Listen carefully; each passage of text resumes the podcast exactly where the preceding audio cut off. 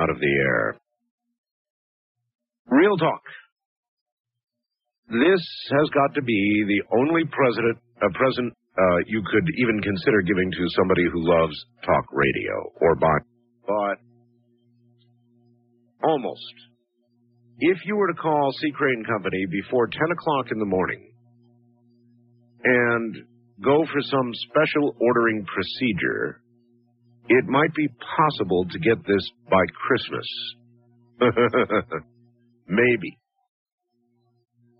It is a, a superb A M and F M radio with a quarter-speed tape deck built in, and it allows, of course, up to four hours, nearly four hours of record time on one side of a cassette tape. So it is the talk radio person's dream, all in one, easy to use. You can use it like a clock radio if you want to. It'll wake you up. It operates on A C power, or, yes, you can put batteries in and take it with you, a built-in microphone and headphone jack, and it is simply the talk radio person's uh, dream. The price includes shipping and, uh, with the exception, of course, of the special shipping. I mean, I don't know, they're probably going to have to give it to a little guy who will fly it to you or something. It's not that bad, but you get the idea.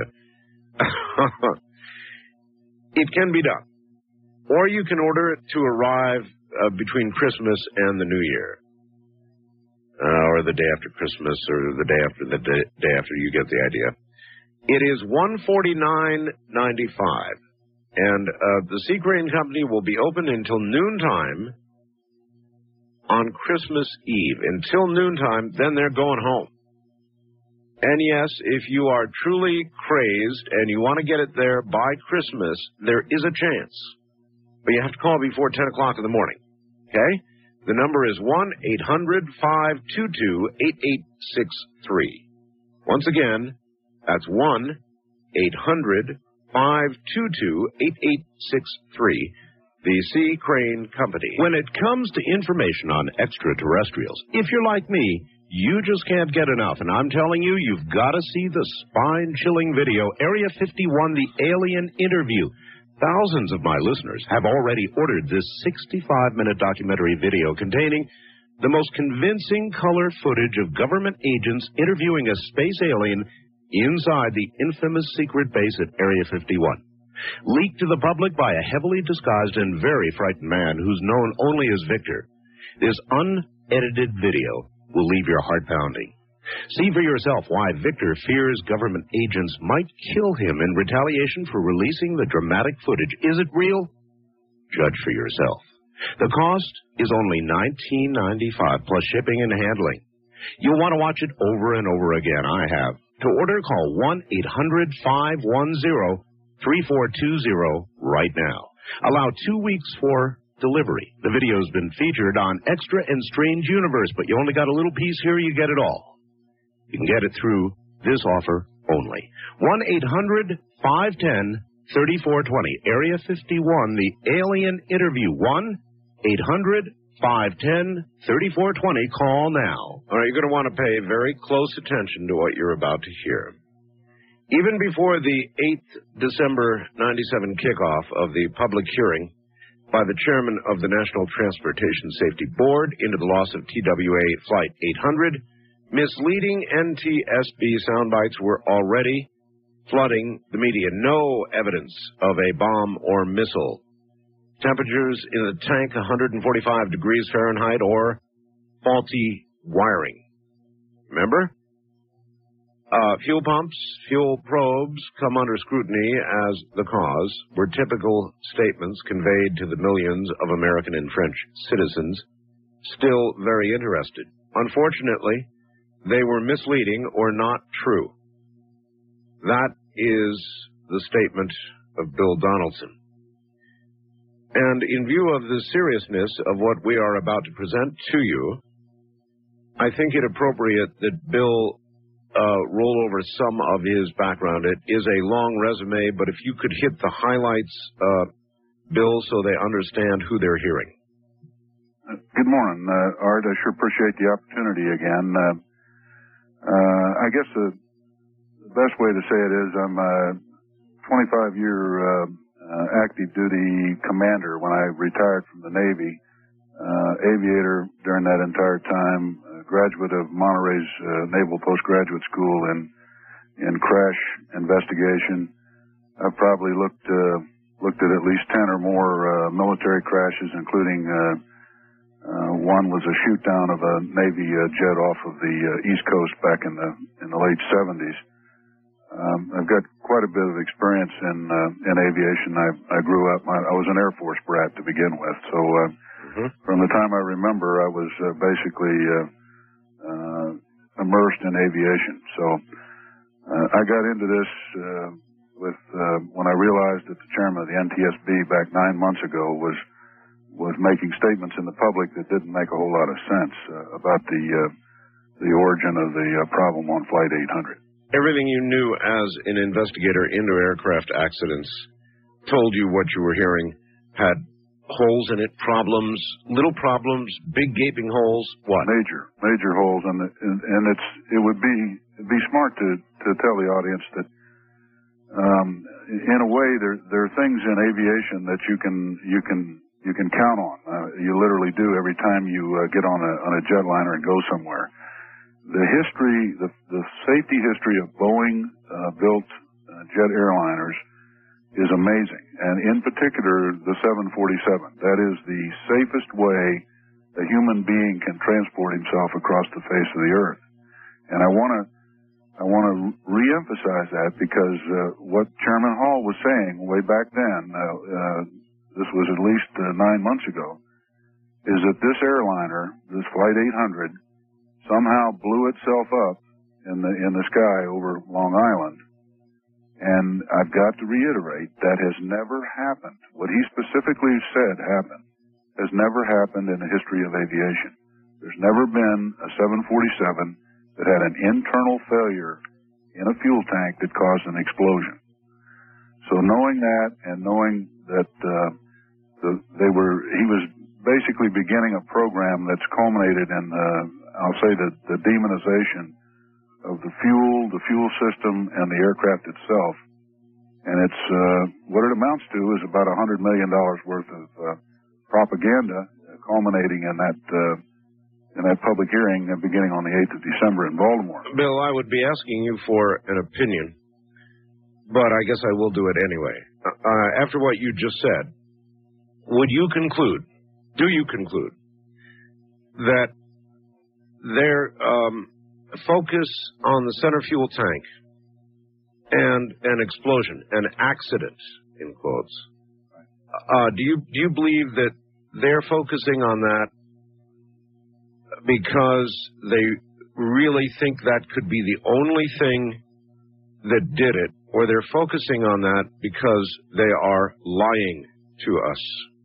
Well, that's a that's a pretty direct and blunt way to say it, but I'd uh, I go for option two because um, what I've found is uh, it, it's incredible to me that the amount of data that exists um, and has even leaked out before this massive uh, uh, release of, uh, of documents uh, in Baltimore, uh, virtually everything that I'm seeing points to an external explosion being the uh, the beginning of the sequence.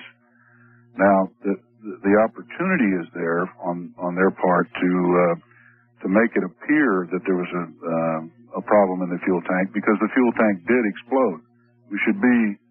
Make sure the audience understands that uh, uh, I'm not maintaining that uh, the tank didn't explode. Right.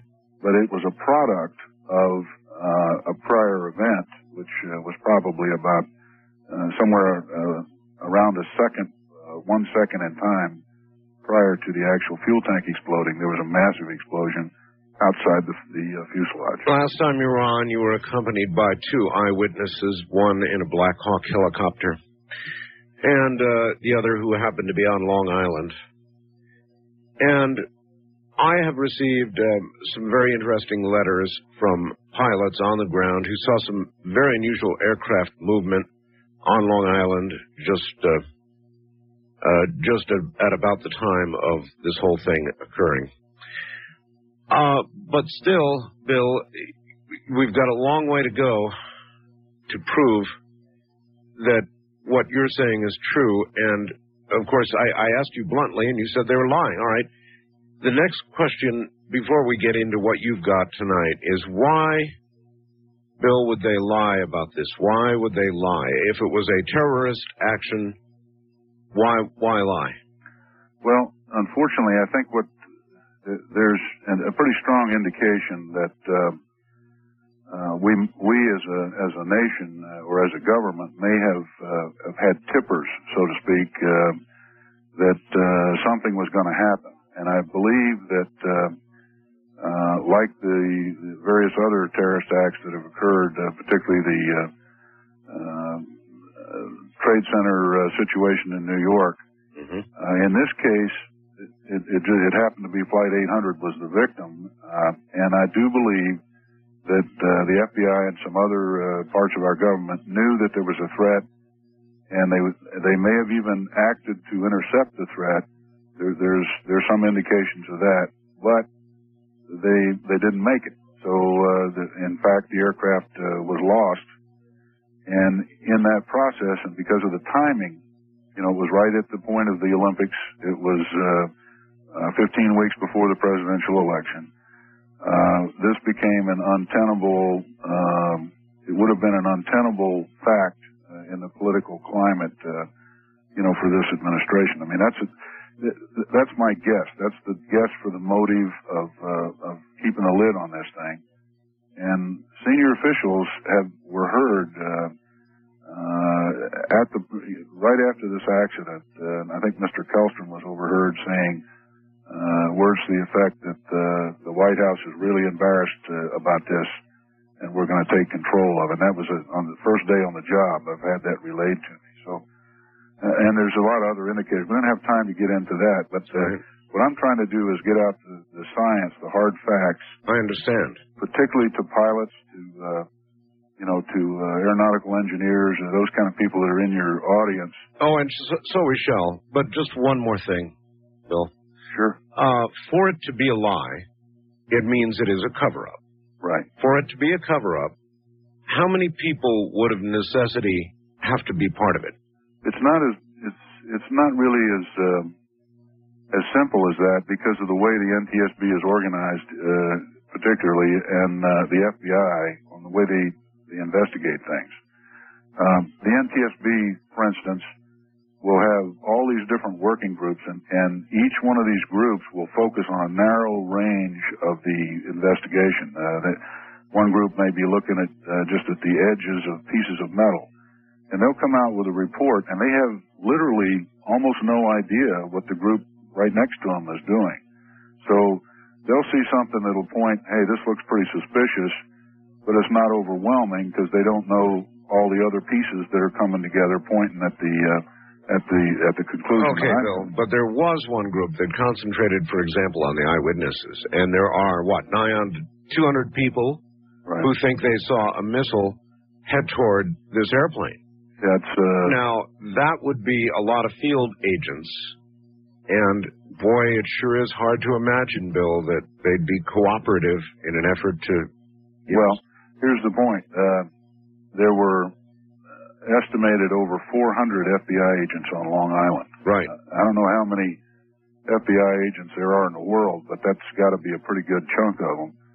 And I, I see what you're getting at, but the point is the, the F B I is probably the closest thing to a civilian military organization that there is. Right. And they, they're going to follow orders. And if you remember, we had uh, Mister Goss on who... You literally saw the thing leave the surface, uh, climb outbound, uh, turn hard left, and then detonate, uh, and, and then, of course, saw the aircraft pieces falling. Well, the two agents that, w that came out to see him, when when they saw where he was and looked out and saw what you know what he was looking at, and uh, when he told them they saw the thing maneuver hard left, they got extremely excited. Uh, a couple probably fairly young agents, uh, they thought. They had the world by the, you know, uh, they, they had this thing solved. They apparently went running back to headquarters not to be seen again. I mean, uh, the fact is that they come in with the reports, but if the if the top guys are not going to do anything with it... Uh, do we know who these agents are by name? Uh, I don't know. Richard Goss may know. Uh, I didn't I didn't bother trying to track down the individual guy. But I can tell you this. The F B I has ninety-six eyewitnesses that literally saw something leave the surface, climb up, track outbound, and uh, intercept Flight eight hundred. And they will not allow the American people to know what the names of those ninety-six people are. And that's extremely unusual. Uh, their, their excuse is that uh, th- this may still yet become a criminal investigation, and if we let any of this information loose to the public, uh, then it'll jeopardize a prosecution, even though we're not actively uh, on the case. It's a ludicrous point uh, of view to take, considering the seriousness of this mishap. Well, their official statement, their official statement says that it was not a criminal act. That's their official statement. And right. and you're, you just told me they're still saying it may yet turn into a criminal investigation. Right. I read Mister Kallstrom's, uh, it's a long letter that he wrote to uh, Mister Hall. Kallstrom is the uh, recently retired assistant uh, uh F B I director in New York. Uh, he lays out a very long letter in to Hall that protests several things. One, the release of any names, of any testimony from eyewitnesses. He wouldn't even allow uh, the N T S B to replay the C I A tape that the F B I had produced that was designed to uh, explain away what these eyewitnesses saw. Uh, a whole series of things, and uh, of course, uh, Mister Hall. Uh, the, essentially, I mean, I went to the, I went to that, uh, con, that public hearing, and there really wasn't a whole lot of public about it. I mean, you, you didn't even hear the word witness in five days.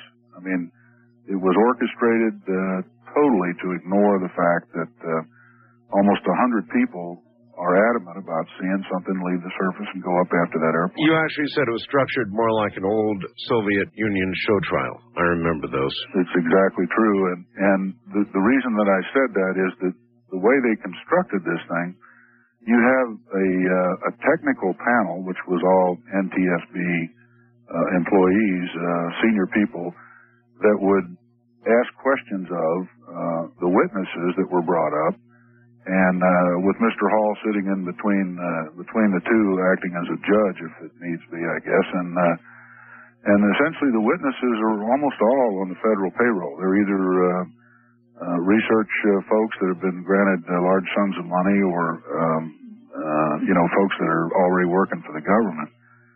So uh, and remember, I'm a I'm a retired naval aviator. I'm I'm I'm on the federal payroll. Okay, I mean in retirement. So I'm not denigrating anybody for being on the federal payroll, but the point being, it, it made it appear as if, you know, all the facts were coming out and all sides were being heard, and that, in fact, uh, was not true. There are a lot of things, Bill, that are interesting to toy with in terms of conspiracy theories and so forth, right. But there were a lot of people killed here, and a lot of families are grieving, and it's a really, really serious um, incident, and it's a very serious allegation you're making. Sure. So I'm going to break here at the bottom of the hour, and when we come back, uh, you really, you claim that you have what you call smoking gun evidence that this aircraft was in fact brought down by an exterior force, a missile, you believe. Is that right? That's correct. All right, stay where you are. We'll be right back to you. Now that you've got a little bit of background, just in case you hadn't heard William Donaldson previously, now you've got a little background. When we come back, we're going to uh, tell you why we think we know it was shot down.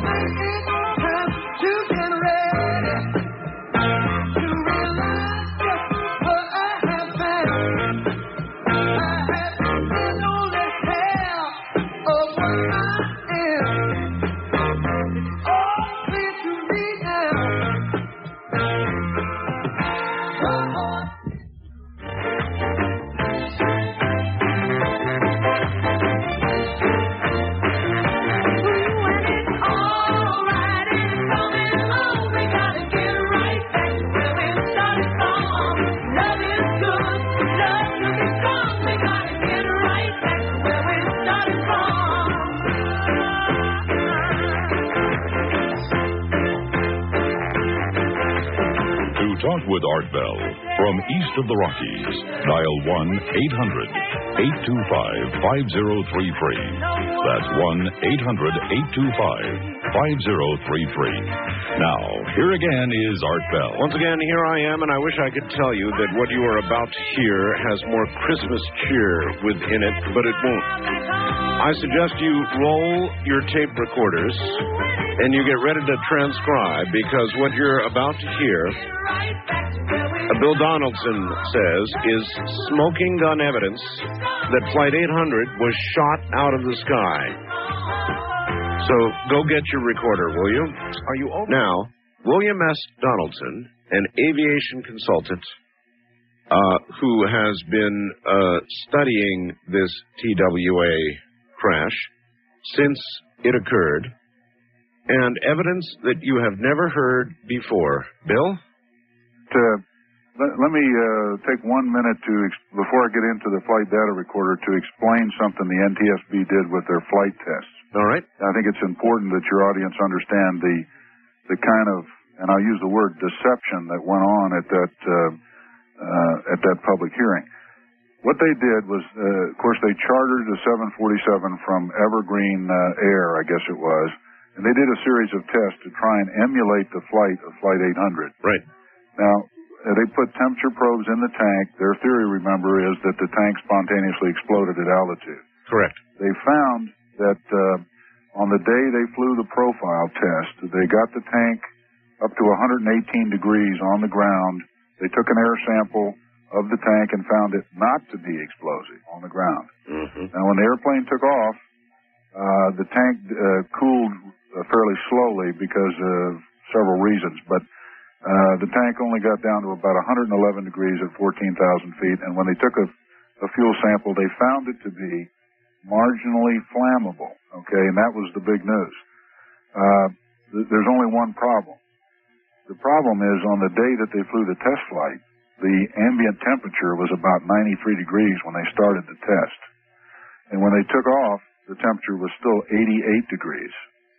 Now, when you compare that with, uh, remember, they only had a marginally flammable tank at altitude. What is that? What is the definition of marginally flammable? Well, if what, you throw what they, a match into it, it, it catches on fire? It could, what? Yeah, it could burn and, and explode. They said that the, their scientists said that uh, uh, the maximum explosive force would be, or the, or the range would be between forty pounds per square inch to sixty pounds per square inch. And the tank itself will hold about twenty pounds minimum. Uh, so it's... I'll, I'll put that as as flammable, marginally explosive. Okay. All right. Now here's here's the here's what they didn't tell you, and they didn't even say they didn't even cover it in their data when they the six thousand pages of stuff they handed all these reported reporters. Um, T W A's temperature was seventy-one degrees when they took off. Okay. Right. There's seventeen degrees difference, and that airplane wasn't trying to cool a ninety degree fuselage with with all that waste heat. Uh, going up around the tank. So what I'm trying to tell you, T W A's tank at altitude was probably twenty-five degrees cooler than the test aircraft that barely made it into the flammable explosive zone. Gotcha. Okay, now let's go on to what you're saying, the smoking gun, and it is. It's a big one. When I got to the uh, to the hearings, I, I went as a credentialed uh, reporter for Accuracy in Media, and uh, to classify the thing as a public hearing is, is really a misnomer. There were very few Uh, of the actual people off the street that were allowed into the place. Uh, anyway, I, I get this mountain of, of paper. One of the most critical things on, a, on an air crash investigation, and particularly in uh, civil aviation where they have these uh, flight data recorders, you have a voice recorder and you have a flight data recorder. They call them black boxes. They're really not black, they're, they're orange. But they're, they're separate. Right. They're separate pieces of gear. Now, one records the final voice of uh, the cockpit crew. Right. The other is the other yeah. is recording the aircraft's technical performance up exactly. until the very last second. Right. Now, the only reason you put a flight data recorder in an aircraft is to capture the. Uh, I mean, it sits there and rides. Uh, most airplanes, of course, never crash, so they're they're sitting there in the event that it does happen. That. The target, the whole reason that you put that piece of gear, an expensive piece of gear in this airplane, is to be able to recover it and play it back and see exactly what everything in that airplane was doing. Of course. All right. Now, the, the, it's it's almost uh, laughable. Uh, when I got to the data on the uh, flight data recorder, I didn't even catch it at first. It was one of these uh, retired uh, captains from T W A I've been working with, another crash investigator. Uh, we've been looking at this together. A guy by the name of Howard Mann picked it up. And the reason I didn't notice it was the last line of data was literally lined out by the N T S B. They now, wait a minute. We're talking about now the uh, flight data recorder. recorder. All right. Now, and that, you well, said the last, line, the last line was lined out. Right. What they did, I mean, you can see the aircraft performance in, in all kinds of things. It, it shows uh, uh, the altitude uh, readout. It shows the attitude of the airplane. It shows all uh, about fifteen or twenty items. And uh, as the air, aircraft uh, goes along, every second there's a there's a data block recorded in all these different categories. Gotcha. And in between seconds, there are even uh, partial data blocks on some of the stuff. So when they get to the very end of the tape, the stuff that that the the whole reason the gear's in the airplane, they literally drew a line through the last data block and made a note on the side, uh, end of flight eight hundred data. And when you look at it, you, you it's hard to read through it at first, and you assume, you know, I did, that uh, that this was some kind of previous recording or something, and uh, and I, I sort of skipped over it. Well, so, so in other words, you thought that this lined out last line was not part of the Flight eight hundred uh, uh, data at all, but rather was part of some previously recorded flights yeah, well, data. It, yeah, exactly. And, and as it turns out, this type of uh, flight data recorder uh, has about a thirty-hour uh, uh, playback, and it was only on the first uh, thirty minutes of, of uh, you know, of flight. So it, there was no data that that uh, was still on the tape. So they and do that, not previ- they do not erase uh, previous flights. They record over them, much as right. we might record a tape over another tape. Right. Okay. Yeah. So all right. Thing- so here here's this lined out last line, hard to decipher, but I take it you managed to decipher the line. Right. And, uh, well, once you realize that it's a, that it's a piece of, uh, that it's a valid data line and it is the last second recorded of, of the flight, uh, it's startling because, uh, it, for instance, here's what it tells you. The aircraft was, uh, was climbing out and, uh, and I did a little look at the previous, uh, ten or fifteen seconds. It was climbing about twenty-two and a half feet per second, uh, the airplane was. Right. And each one of these data iterations going across there. And all of a sudden, the airplane went from uh, thirteen thousand seven hundred ninety-nine feet is what it should have been at that at that last second. What was that? Well, the altitude, again, thirteen thousand seven hundred ninety-nine feet. seven ninety-nine, what, all right. Okay, is what it should have registered. Now, right. What happened is that Uh, it suddenly dropped. The the altimeter dropped uh, three thousand six hundred seventy-two feet and, you know, registering down in the ten thousand foot level. And I went, ooh, wow, that's uh, what happened. Obviously, the airplane didn't suddenly drop almost four thousand feet. You look at the next column, and the airspeed indication goes from two hundred ninety-eight knots to one hundred knots. In other words, it lost one hundred ninety-eight knots instantly in one second. That can't happen either. I mean, the airplane didn't hit a brick wall up there. Right. Um, and you go across, and there's there's a whole series. And I won't. I'll just concentrate on these two because of time for, for a minute All right. to explain this. All right. Now, you you have to. I mean, if you were working for the N T S B, it's your duty to explain the, this data line. I mean, how could that? These are real instruments. This is not somebody's imagination. This is hardware in airplanes that are recording factual data. Understood. Okay. The way the altimeter works is that you, you have a what's called a static airport on the side of the aircraft, and the the altimeter is just a, like a barometer. Uh, it it sure. senses the pressure outside the airplane, converts it to a reading of, of altitude. All right. Important point. So this sensor is looking out the side of the aircraft. Exactly. All right. Okay, now, all of a sudden, you get this tremendous drop in the reading of altitude. What that means is that this, this instrument recorded a pressure that normally would be at ten thousand one hundred seventy feet or whatever the reading was. So, in other words, you're telling me this last data line recorded a change in pressure um, from thirteen thousand seven hundred ninety-nine down into the ten thousand range. Right. Now, what that means is you have to go to a uh, to an atmospheric table to see what the uh, what the actual conversion is in real pressure, pounds per square inch, and the the figure is uh, in the neighborhood of one point three two pounds per square inch. That doesn't mean a lot to, to some people, but it it does to me and to other people that understand about explosives and things, because in order to get a, a sudden increase of pressure like that, uh, it sounds small, but remember, on the side of an airplane, you, uh, one square foot is one hundred forty-four square inches. All right. So, you know, it adds up when you start looking at area. Okay? All right, Bill, important point. How do you know that this pressure difference, which it was sensed and recorded, that you have found, came from an external source? Okay, the reason being, what I did... Um, There's a series of, uh, of uh, equations that you use when you when you compute uh, what an explosion will do as far as uh, delivering pressure to a distant point. And uh, they're they're not all that complicated, but but the bottom line is what I what I said is okay. Uh, I'm sure that uh, folks are going to say, well, yeah, the airplane blew up, so the pressure came from the center wing tank. Right. So I said, all right, I'm going to do the uh, uh, do the calculations. Except instead of using the sixty pounds per square inch in the tank, uh, like the N T S B uh, scientists uh, were saying was the maximum, I'm going to arbitrarily assume that it's six hundred pounds per square inch in the tank. Ten times more. Right, ten times the pressure, and yes. I'm going to compute what uh, what the uh, what the overpressure would be on that static port, seventy feet up the side of the airplane, right. uh, near the nose. Gotcha. The answer is zero point four three P S I, pounds per square inch.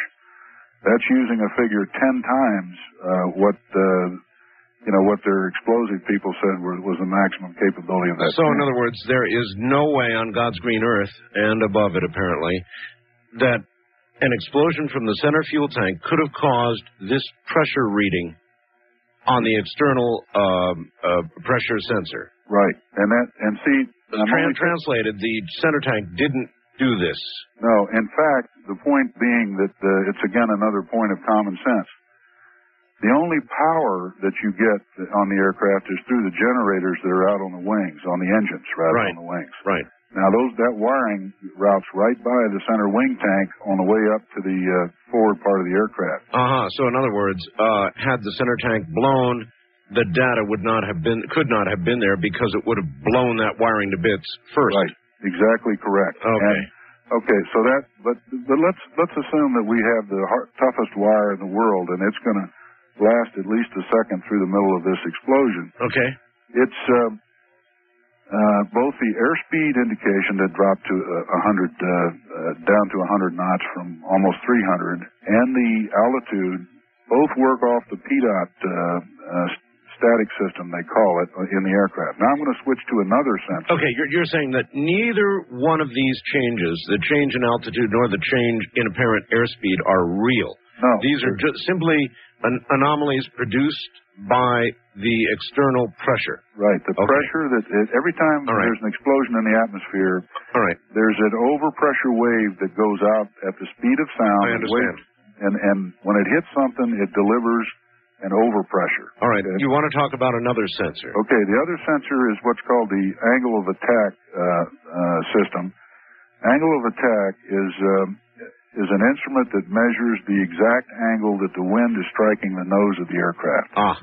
Normally uh, in flight, and this you see in the data, that uh, the airplane that in, in that condition climbing at that speed and so on, the angle of attack was three degrees. Uh, almost directly on the nose, just three degrees below the nose, that the wind was striking the aircraft. Right. All of a sudden, when this overpressure wave hits, it goes from three degrees to one hundred six degrees. My God. Okay, so the, this this vein on the outside of the aircraft, it looks like a little uh, wind vein. I, no, I understand. Okay, now it suddenly gets blown up past the ninety degree position, and then you see that's one of the data blocks that has two more hits after the, the, the main uh, uh, last hit. And it shows that the vane goes to one hundred six on that on that last full data block. So in other words, the direction of the prevailing winds suddenly, utterly, completely, instantly changed. Changed, not, yeah, changed to going almost uh, perpendicular to the flight path of the aircraft. And again, uh, the information you have just presented has come from the last line, right, which was lined out for some unknown reason. Well, they were the handing flight data, to the media. Flight data recorder. Right, they were handing the... Was it lined out in such a way that uh, they intended for you not to be able to read it, or was it lined out in such a way, do you well, believe... It's, it's, that... it's legible if you look at it uh, closely, but that, remember, they're handing this out to reporters, and reporters would go down and say, "What? How come this last line's so screwed up?" I don't think they wanted reporters to ask the questions. Okay, in fact, uh, that... Uh, I'm led to believe that last line is not lined out on the uh, on the internet. When they posted this stuff on the internet, right, it's, uh, it's in plain view. But let, let me finish on the uh, on this angle of attack thing, because sure, it's important.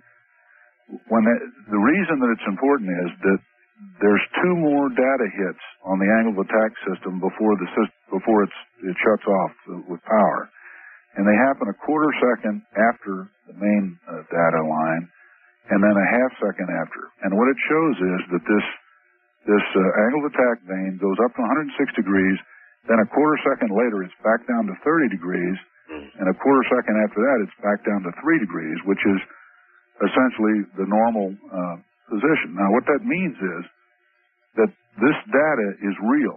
It, that's exactly what... It, it records the entire event. Right, it, and, and at least a half a second after the last full data block. And the, the vane did exactly what it would have done if it had encountered an outside air explosion. The only thing then that can explain, the only thing that can explain this data is an external detonation. Right. And uh, you can even see it in, in the engine. I mean, there's, there's two or three other main systems that all say the same thing. I mean, things happen to that airplane on that last data line that can only happen when they encounter a... Uh, uh, a near experience of a high explosive. Bill, how can you know for certain, or even nearly certain, that that last line belongs to Flight eight hundred? Because it's it's it's sequentially, and it's the time is there. In other words, everything is uh, is is sequentially there. You've got. Oh God, you mean the t- in other words, they have time hacks.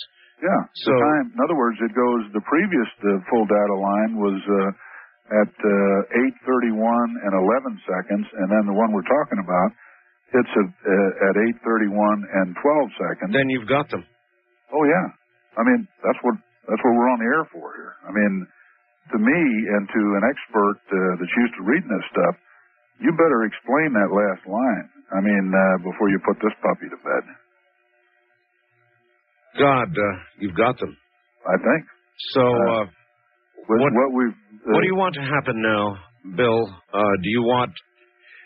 Should you be on Nightline? Should you be on the N B C, A B C Evening News? Well, the, you, what, that, that, what? Requires a, that requires an invite, but uh, I think what uh, Accuracy in Media is going to do is is probably put a... Uh, we'll probably put a uh, uh, press uh, conference together sometime uh, in the near future, and... What I really would, what we really need is more support for the aviation subcommittee that's investigating this thing. How and, how uh, can we how can we help? The, the simple way would be to drop a, just a card, a postcard to uh, uh, Chairman uh, Jimmy Duncan. Uh, he's a congressman from Tennessee, but uh, the way to to say it is uh, Chairman of the aviation subcommittee, uh, House of Representatives, uh, Washington D C, and uh, they'll get it. Just uh, Uh, we want the, the truth and the whole truth about Flight eight hundred. Are there any fax numbers or any numbers or email addresses that anybody should be aware of? Uh, well, uh, I'm not uh, I'm not on the computer net myself. I'm, okay. I'm I'm having a tough enough time with just running a fax machine with this thing going on. But uh, um, I would think you, would, do, do you want to give out your fax number? Uh, in other words, there may be other experts, pilots, who can help you. The, the best way to do that is to go through uh, probably Accuracy in Media, because um, uh, in Washington, D C, and I can, uh, there's an eight hundred number. If I can... Uh, you can give it out. Yeah, let me, I got to find it here first. Uh,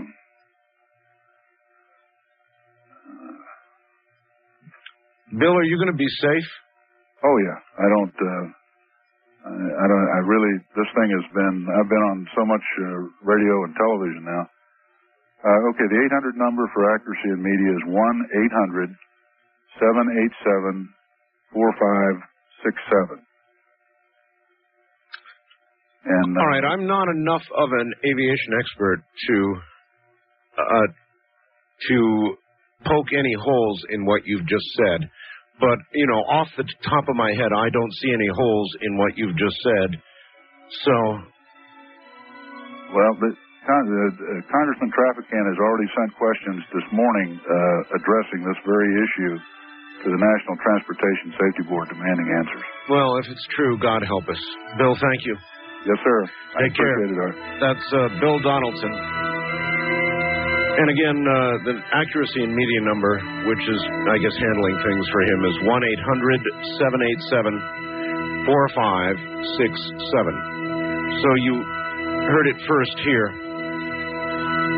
Anybody uh, have any professional arguments with what they just heard? I'm Art Bell. This is Coast to Coast A M.